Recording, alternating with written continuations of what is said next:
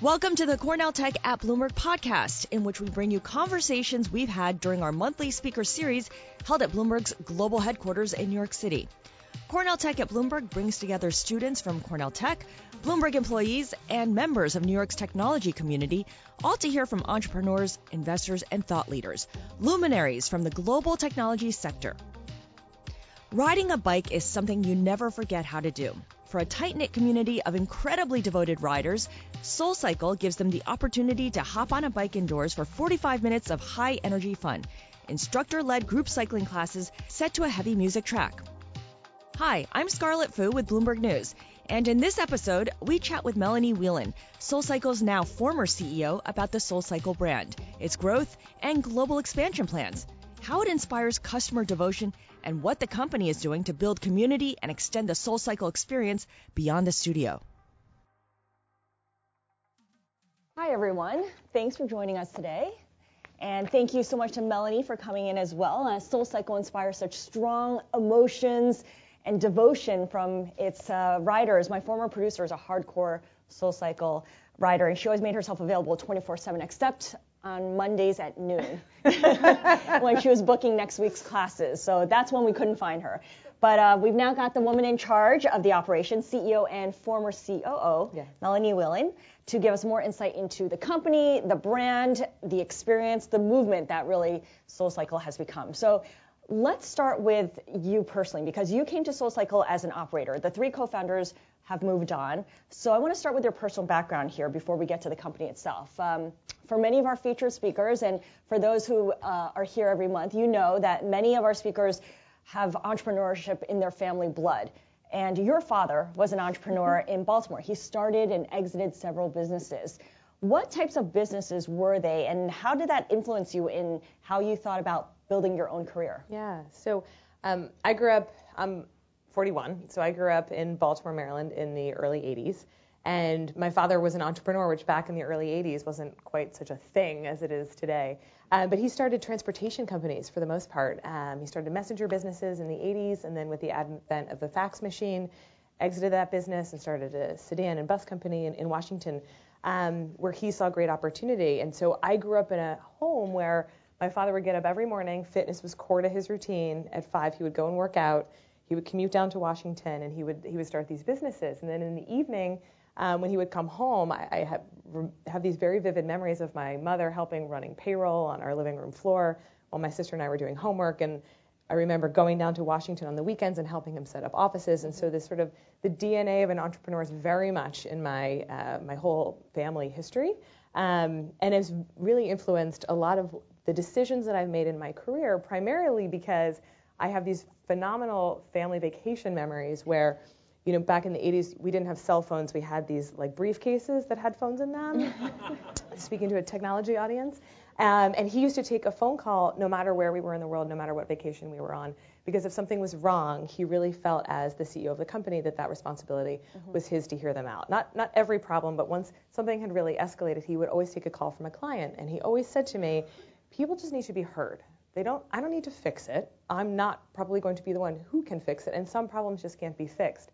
But if you hear someone out, you're going to win and own that relationship for life, and you can always make it up to them. And so, whether it was a messenger delivery gone bad or a driver that didn't show up at the airport, I, I just remember him walking around on the beach saying, "I understand, I understand." And it sounds funny, but at the end of the day, you know, my career, I worked at Starwood Hotels, and I was on the team that started Virgin America, the domestic air carrier. Um, I was at Equinox for, for a bunch of years working on a, a couple of cool projects with them. And then at SoulCycle, at our heart, what we really do is create a community space that's all about hospitality. Mm-hmm. And what we really believe is that people just want to be seen, heard, acknowledged, and appreciated. It's really just that simple. And if Scarlet can walk in and I can know that she's not having a good day because I can read it on her face, and I'm going to get her that bike that she wants, and I'm going to make sure I've got a retail bag for her after the class, it's really not just about the fitness experience, it's about that hospitality connection. And that, as we have grown SoulCycle, is something that we have always tried to impress, hire, train, and reward on our teams is this sense of true connection mm-hmm. and connectivity, whether in the room or in the lobby. That's a lot of quality control. It's a lot of hard work to make sure that you're staying on top of that. Um, you mentioned you started off at Starwood, then you shifted to Virgin, both in corporate development. Obviously, then you moved on to Equinox and eventually to SoulCycle. Do you remember your first experience with SoulCycle? I mean, what specifically do you still hold with you as you go about what you do now at a much higher level? So wait, who here has been to SoulCycle? Who here loves SoulCycle? Okay, great. Most of the people that have been to SoulCycle, which is great. Um, so yes, I very much remember uh, my first experience with Soul, and you loved it right away. I, you know what, I loved an aspect of it. So I, um, back in 2008, right on the verge of the GFC, I was running business development, which meant all strategic growth for Equinox at the time. And what I figured out pretty quickly is in an economic crisis, there wasn't going to be a lot of strategic growth for the mm-hmm. company. And so I went um, to our executive chairman and I said, um, what else can I do here? Because if we're not going to be pursuing these strategic initiatives, what else can I figure out? And we said, together, let's go find some cool stuff that maybe we can buy or partner with because sometimes in a downturn, these smaller startups can't survive and there mm. might be something cool for us as a bigger brand that we could um, capitalize on. And so I went and I tried everything um, and I found SoulCycle and I'd heard about it from friends. It was on the Upper West Side. There was one location. This was in 2008. Um, I was pregnant with my first child at the time, and I came in, and all I truly remember, we had 32 bikes. It was in the rear lobby of a building on 72nd Street. It was a former funeral home. We had no sign on the door. And I just remember the energy in the lobby. Um, I don't remember the class that well, but what I remember the most is when I got back to my office the next day, I got in a silver SoulCycle retail bag, a Soul Child onesie with a handwritten note from one of our co-founders, Elizabeth, saying, "Thank you so much for coming in. It was wonderful mm. to meet you, XO Elizabeth." And it wasn't I'd like you to come back. It wasn't, we're running a deal on a five pack. It wasn't anything other than a simple thank you. Mm-hmm. And so, back to my point around being seen, heard, acknowledged, and appreciated, what I really took away from it was this is something totally different. Mm-hmm. This is a community of people that really get it. And this is a group of people that really want to be part of something bigger than themselves.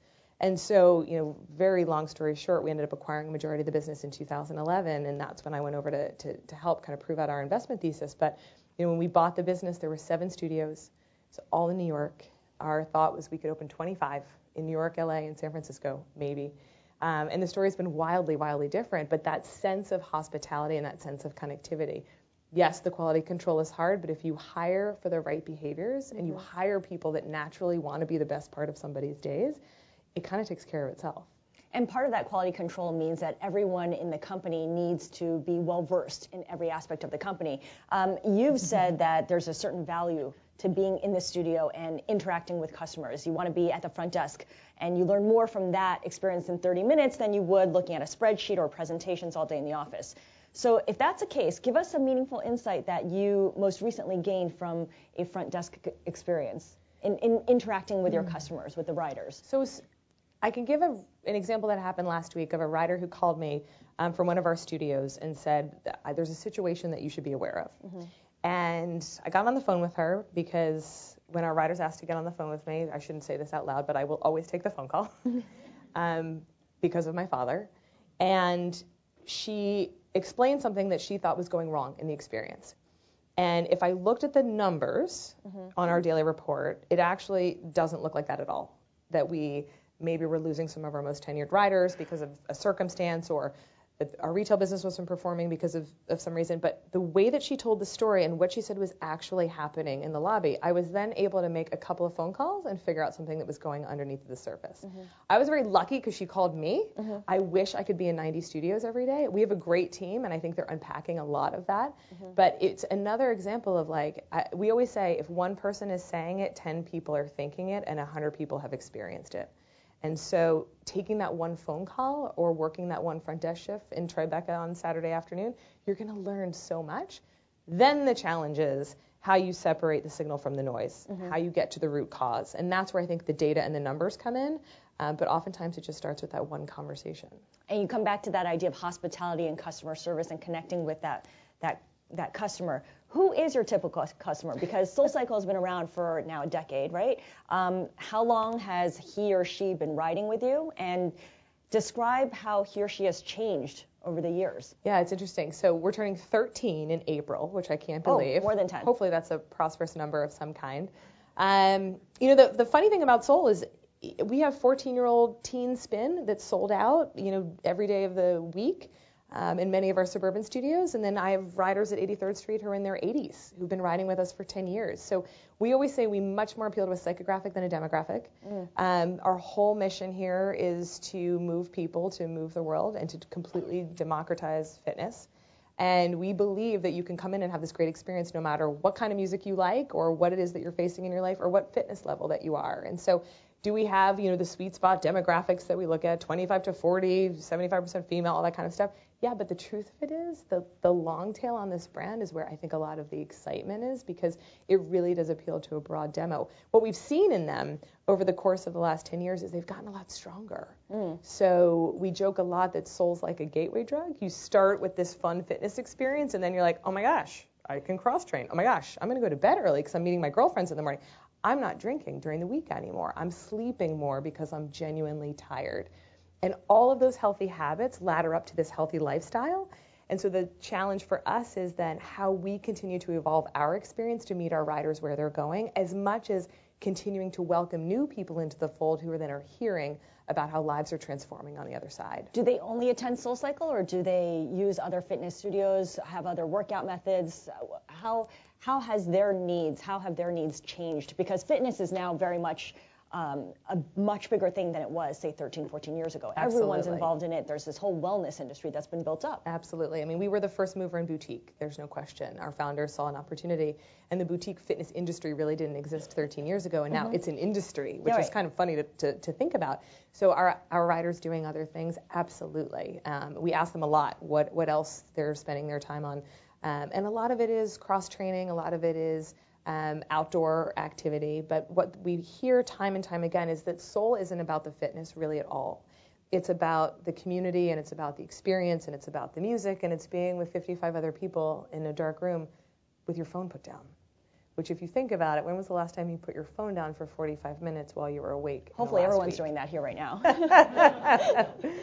but the truth is, it's really hard to shut your brain off. Mm-hmm. And what we really give you an opportunity to do is get in a dark room, with 60 other people around you, listen to music, and there's no time that you can actually listen to music you like and be unhappier on the other side, and have an inspirational instructor tell you that you can be stronger on the other side of this hill and share these lessons in life, which you think are just coaching you through the bike, mm-hmm. but are actually things you can take out into the world. And so I hear this all the time. I read a lot of our feedback, um, and pe- our riders will say to us, "What the message I was left with helped me with this problem at work, helped me with this problem at home, helped me get through cancer that I'm fighting. She made me stronger mentally so that I could go out and face whatever I was facing. So, you know, again, they're doing other things for fitness, but I think for what we do, which is this inspirational coaching, hospitality, music driven moment, um, I still think we're the best out there. Or even therapy at this point. Um, fitness, of course, very, very difficult, very intensely competitive business, especially in the last five to 10 years. How do you situate or think about SoulCycle in the landscape of other fitness companies? So, I mean, I really believe because we have this unique relationship with our riders, the opportunity for us is not just to offer them great fitness, but a whole lifestyle around what it is that we create. So, one of the things we just launched in the last couple of weeks uh, is a vertically integrated retail business. So, for those of you who ride with us, you know we sell a lot of merch.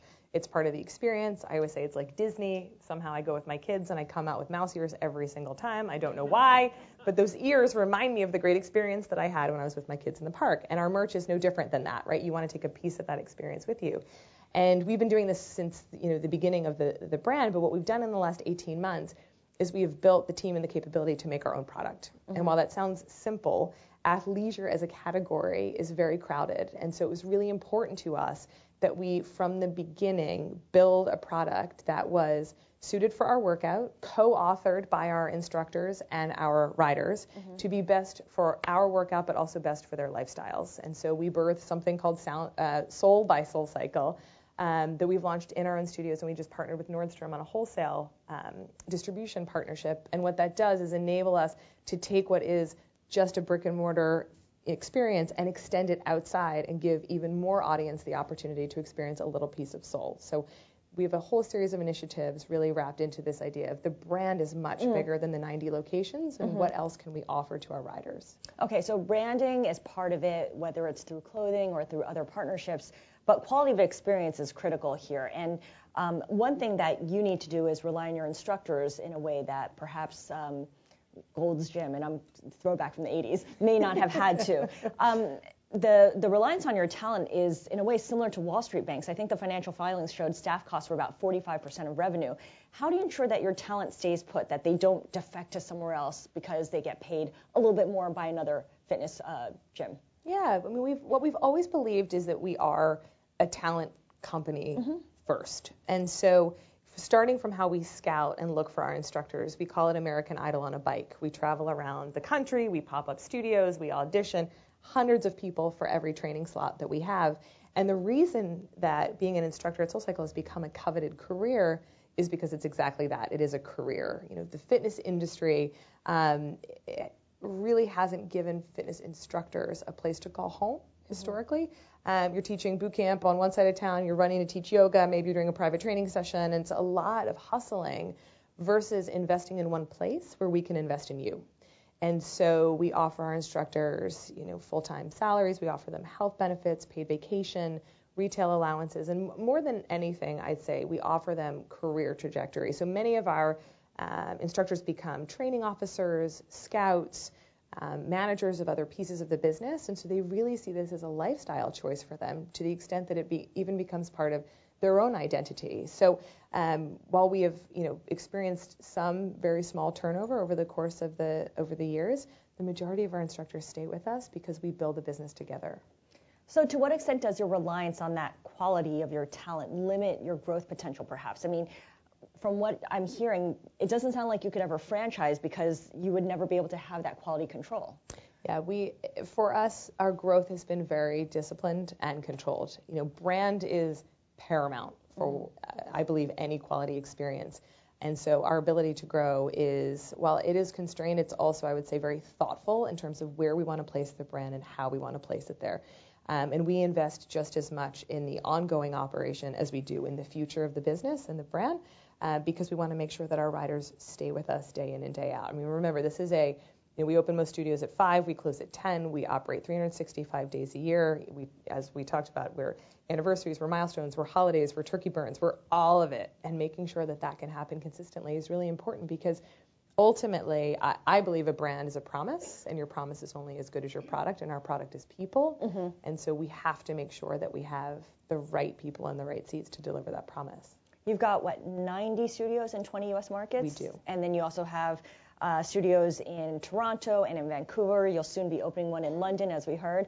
Um, what are the prospects for scaling beyond what what these are typically premium markets? I mean, is Baltimore or St. Louis going to get a, a SoulCycle studio? I know. Last time I was in Baltimore speaking to a group, I got heckled to the point I thought I was going to have a tomato thrown in my face when I said, not next year, but maybe the year after.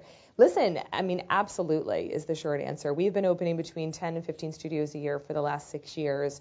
Um, our pipeline, you know, we, we've got five-year roadmap in terms of where we're opening, and we believe that this, we have figured out how the model will work in these smaller markets. Can you do it at the same price point, or does that need to change? Know, we actually don't have the same price point in most of our markets. We make sure that we are geographically relevant to the market mm-hmm. that we're in, and mm-hmm. so we uh, we will absolutely consider price point to make sure that we are still the premium offering in this in the uh, markets that we're going into. But um, you know, in New York, we're $36 right now, and that, that we know that that's not going to work. Right. Okay. Now we talked about Equinox earlier. The founders of SoulCycle sold the company to Equinox in 2011. What's your relationship? What's SoulCycle's relationship to Equinox, um, where you used to work, of course? How do you interact with other brands in, in the Equinox family? Yeah, it's it's actually been a wonderful relationship because what Equinox does really well is real estate development and acquisition and you know operating a brand at scale and so they have been phenomenal advisors and partners to us as we have grown this business um, but we decided from the beginning that we were going to operate completely independently. So our cap tables are actually different. I have my own board of directors, mm-hmm. um, and on a day-to-day basis, you know, we have our own office space, we have our own ethos, our own culture values. Um, so they are, you know, they're great partners to us, but we're pretty independent in terms of how we run the company. Now, uh, for years, a lot of analysts and observers have been saying that spinning has peaked. Are, are they wrong? How are they wrong? They are wrong. I'll tell you why. Mm. So spinning or indoor cycling, because you can't say spinning, because that's trademarked by a guy named Johnny G. Ah, indoor right. cycling as a modality Did not know that. um, is one of only a handful of ways to get a cardiovascular workout, right? There's running, there's boxing, there's swimming, there's indoor cycling or outdoor cycling. Um, it is the only cardiovascular workout that is actually proven that you can do for years and years mm-hmm. because it is easy on your joints. The workout is completely customizable through the resistance knob. And what we have found over the course of time is that we have athletes coming to us and people who have very intense fitness routines coming to us because this is a workout that they can see themselves doing for a really long period of time. That is just the baseline of what we do. Then you put on top what Soul Cycle is, which is experiential, music led, community driven, and wrapped in this really great lifestyle experience. And I think that is something, because it is underpinned in a workout that is safe and is proven to be effective, um, is something that I think has great staying power. And I, I think we're really only at the beginning of what we can create. People want different challenges when they work out, though. We mentioned some of the customers, the riders who've been there for from the very beginning.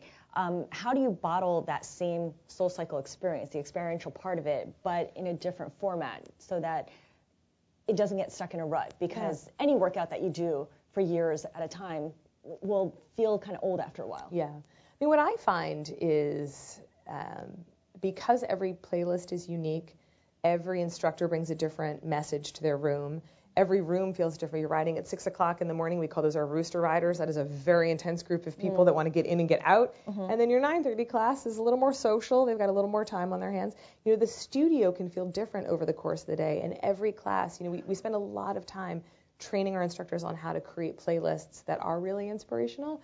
Um, it is something that what we've seen with our riders is that they continue to commit to but they also do want to be challenged, which is why we offer programs like Warrior Week, where we, we challenge them to ride a certain number of times. We offer a class called Activate, we launched last year, which is all about high intensity interval training that you can do on the bike with heavier weights. Mm. Uh, we do so it 90 still has minutes. the spinning component or the cycling component. Everything's on the bike. Right. Everything is on the bike, but there's lots of different things that you can actually do on the bike Mm-hmm. in terms of how you know, the the workout. For those of you who have not been um, to Soul Cycle yet, which we're going to fix by the end of the week. It's 45 minutes with a five to eight minute arm series toward the end.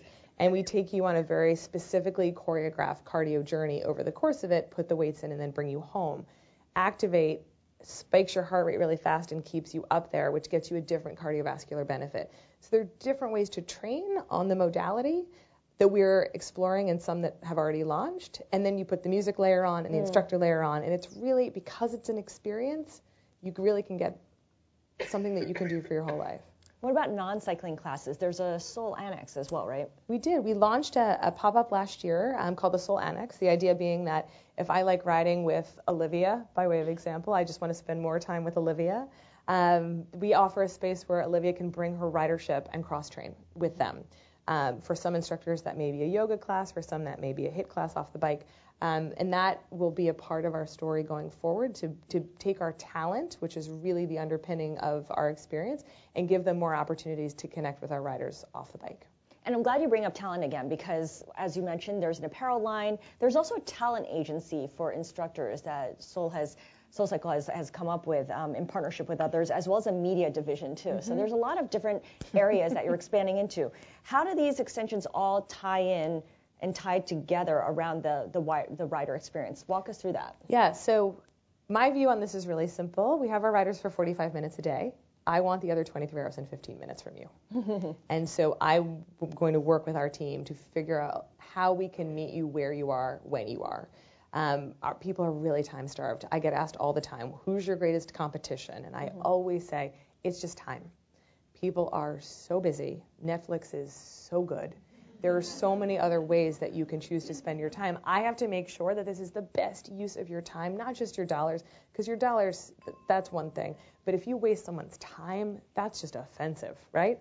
And so if I can figure out a way through a great retail product, through an inspirational text message, through a playlist that's got inspirational coaching layered on it on Apple Music, through a concert, a live experiential concert that we're launching in Los Angeles, we just did in Harlem earlier this year. There are all these different ways that we can meet our riders where they are and when we ask our riders, 86% of them consistently say to us, I want more time with your brand. Hmm. It is the one brand that promises to make me feel better and delivers every single time. So now the opportunity is just how we prioritize all of those different ways that we can meet them where they are. That's where the talent division comes in. We want to make sure that our talent has access to these great opportunities, but also has a roadmap and understands why they're participating in all these activities and that's what the media division is for, is to figure out how else we can amplify this experience both within the studios and on content, but then also live experiences as well. So we launched a, a studio in Las Vegas last year. People said to me, "You are insane. Who wants to work out in Las Vegas?" Turns out a lot of people want to work out in Las Vegas, and we're doing these live stream concerts with the DJs in Las Vegas into the Soul Cycle studio.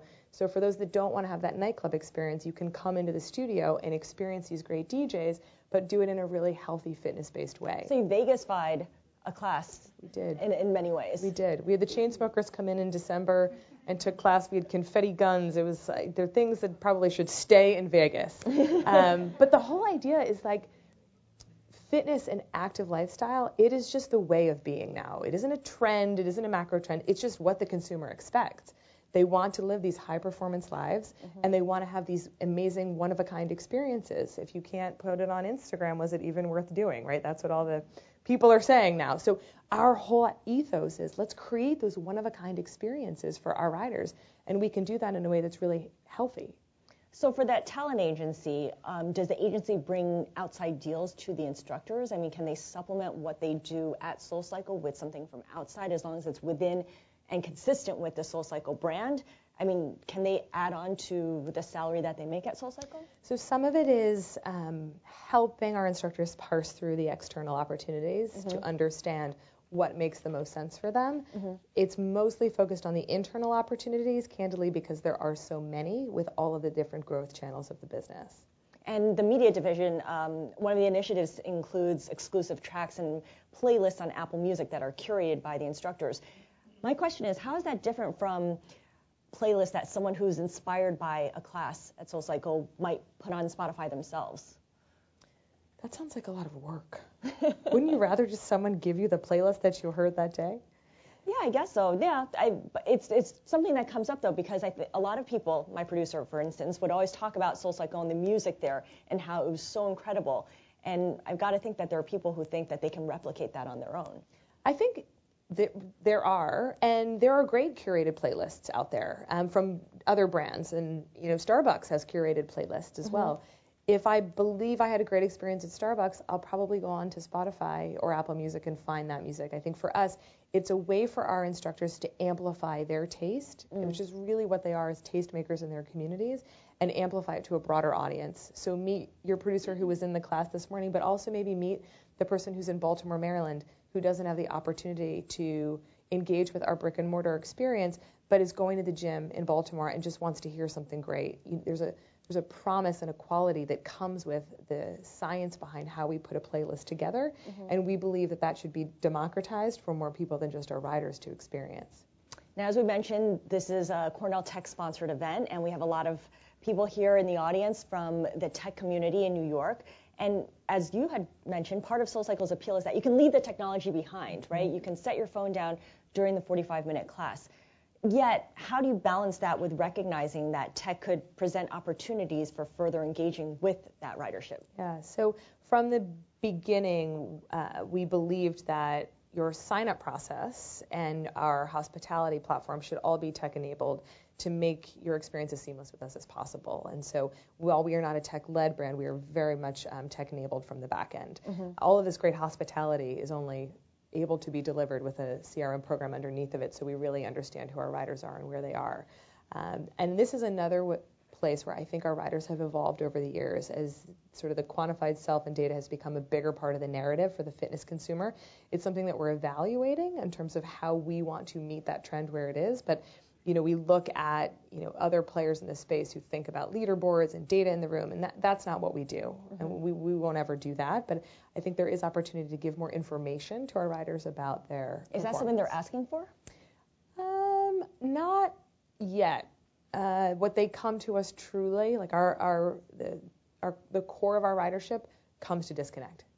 Now, if we were able to tell them more about how they performed and they were able to opt into it, maybe that's something that they would want. I think sometimes consumers can't articulate exactly what they want, and you have to show them what they want over time. But we'll be very mindful in terms of how we do that so that for those in the room that really just want that tech free experience, that we'll have that for them. What about integrating technology with the experience? Streaming classes, at home bikes, all of that. Uh, your competitors offer that. Is that something that's in the works or is it a possibility? We think that this whole idea of 23 hours and 15 minutes and getting that back will absolutely need to involve some version of the experience that you can take with you. Mm-hmm, mm-hmm. Okay, so maybe down the road. Um, how are you weighing future investment in additional real estate and locations versus investments in technology? Because I imagine with 90 boutiques, um, there's a lot of time spent figuring out which corner of which street makes the most sense for you. Yeah. The capital allocation question is, is a really good one. I mean, that is the really hard. Um, I think that's probably the most challenging part of my role is we have so many great ideas and we fundamentally believe in the brick and mortar and we'll continue to invest there mm-hmm. but really prioritizing how we think about that versus what we're standing up in the media versus um, how passionately and aggressively we want to go after the retail is something that we are spending a lot of time talking about um, fundamentally you know we believe that fitness is an accountability game and it's a community game and as excited as we are around experiential and media and some of the content that we are going to be bringing to market, we want to underpin that in a really strong community base, and so we'll continue to invest in, in our brick and mortar. SoulCycle, based in New York, um, where many young companies have emerged in the fitness industry as well.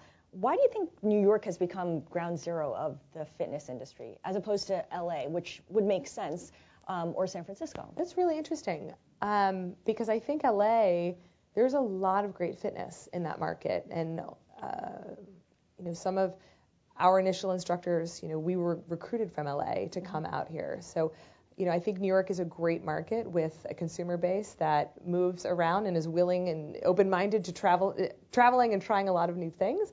Um, but I think there's great fitness happening all over the country right now.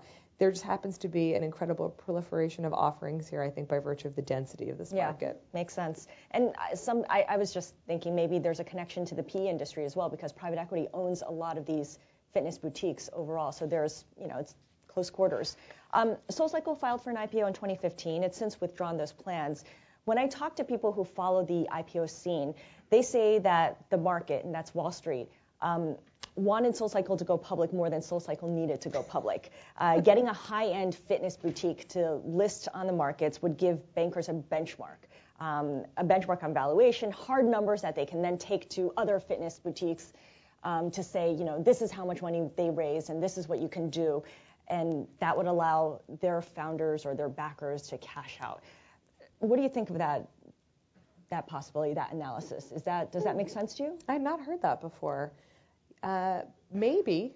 For us, we have great strategic investors who've always taken a long-term view on the business.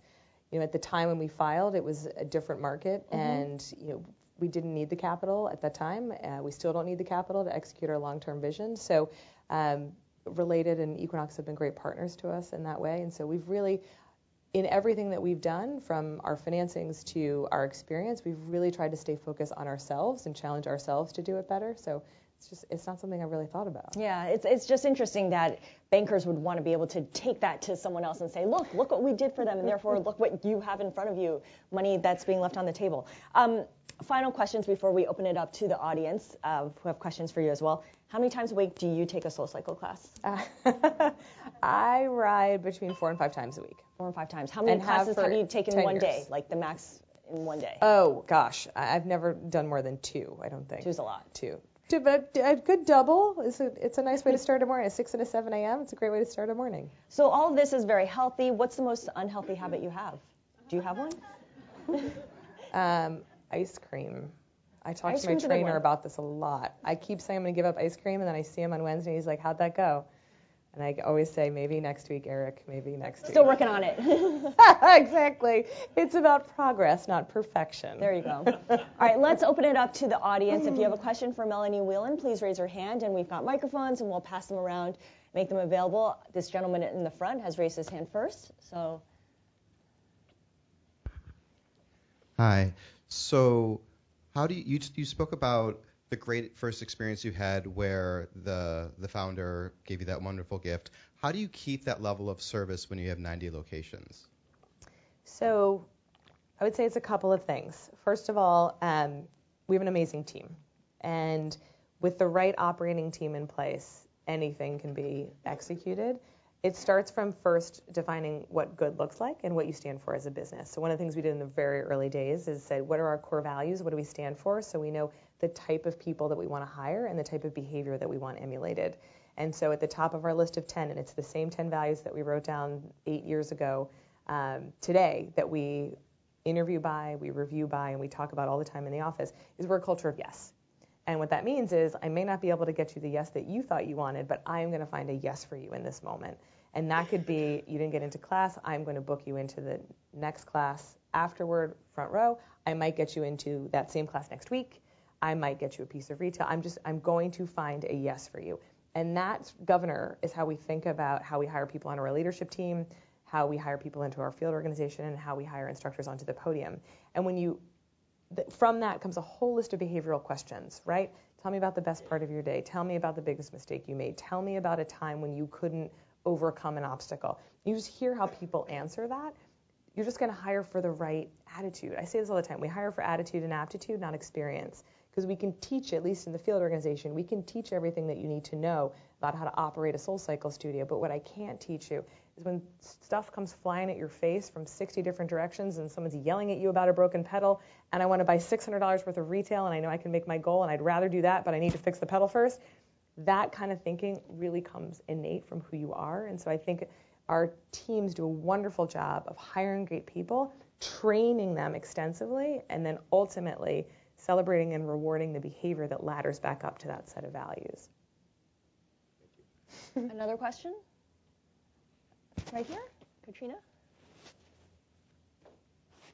Hi. So uh, you mentioned what uh, seeing your dad as a CEO taught you when you were a child. So what do you hope that when your children are on the stage, you know, in 20 years, what do you hope that they're learning from your experience? That's a really good question. I would say two things. One is that your team is more important than you are, and that your job in any kind of leadership position is to serve the people around you. And two, um, I believe that by raising a son whose mother is a CEO, that he will not see any or have any kind of bias in the world and will curate a board and a management team that is diverse naturally because that's just how he was raised, not how he was told to do it. Good answer. Next, um, right here.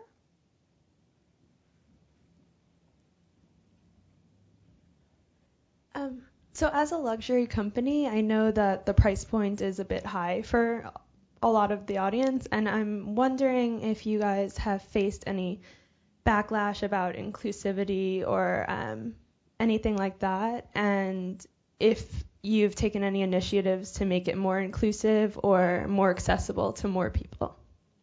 Yes. So I, I would say a couple of things to that. We were premium priced from the beginning, and we believe that the price of a class, because of the value of the class, is so much greater than a fitness class that we're appropriately priced for the experience that we are creating. That said, what we've evaluated over time is how we price packages, how we price first time rides, how we pack, pa- package what we call starter packs as people are coming into the brand, where you maybe don't understand the value of what you're getting because you're just trying to understand what the choreography on the bike means. So we play a lot with pricing in the beginning and in new markets to make sure that we're priced right for the experience. But ultimately, you know, Disney is expensive too because there's only one place you can get that kind of experience, and that's always how we viewed the brand and what it is that we're building. That said, on the on the other side, you know, giving back has been a really important part of our story from the beginning because we believe that we have these incredible communities of people that have the willingness and the desire to give back to the communities around them. And many of our studios are right next to underserved communities around the country, right? We're in 16 different markets. Um, and we're in some of the most privileged parts of the country that abut these other underserved communities. And so we've created a program where we take our excess inventory, which is largely our non-peak times, and we bring in children from these communities, mostly teens that can actually use the bikes. Um, and we teach them not just about a fitness routine, but about how to build healthy habits in their lives. Things like um, how to grocery shop you know, for a healthy lifestyle, how to sleep better, job readiness skills, other things that go along with a healthy lifestyle for these underserved populations. And what it does is it gives our teams in those markets the ability to extend their experience outside of our core ridership, and it gives our space back to the communities that are right around us. So that's how we've sort of thought about democratizing a bit of what we do into our broader community base as we've expanded. We have time for two more questions. Uh, this gentleman over here has had his hand raised the entire time. Hi. So you, uh, it was mentioned that you're moving or introducing a studio in, in London. What uh, kind of research did you do, or how is the environment different there than it is in, in New York? Presumably you have no like prior experience from that SoulCycle in in London. So. Where are you from? Uh, near London, yeah. there's not there's not much spin in, in London actually. So well, there's a couple. Um, it's not as good as here. Thank you. um, you know, it's interesting. So we uh, we moved into Canada last year, and it feels like yesterday that we were moving into Los Angeles. And we've taken a very anthropological approach to all of our openings, regardless of market. We go in a year before because we know where we're going. We spend a lot of time on the ground understanding how people are trading in the area, not just for fitness, but for everything. Where are they grocery shopping? Where are the schools? Where are the parks? Just how do people in those communities move around? and what are they looking for in terms of connectivity and community connection? Because ultimately, that's really what we're building. It's not that much about the true fitness. Um, so we do all of that study, and then about 12 weeks before we open, we go into the market we start asking the really good questions. What kind of music do you like? What time of day do you want your classes? Um, and we really make sure that we curate and cast, more importantly, our operators and our instructors to be relevant for that market. Because the music that they like in Houston, Texas is very different than the music that they like in Palo Alto.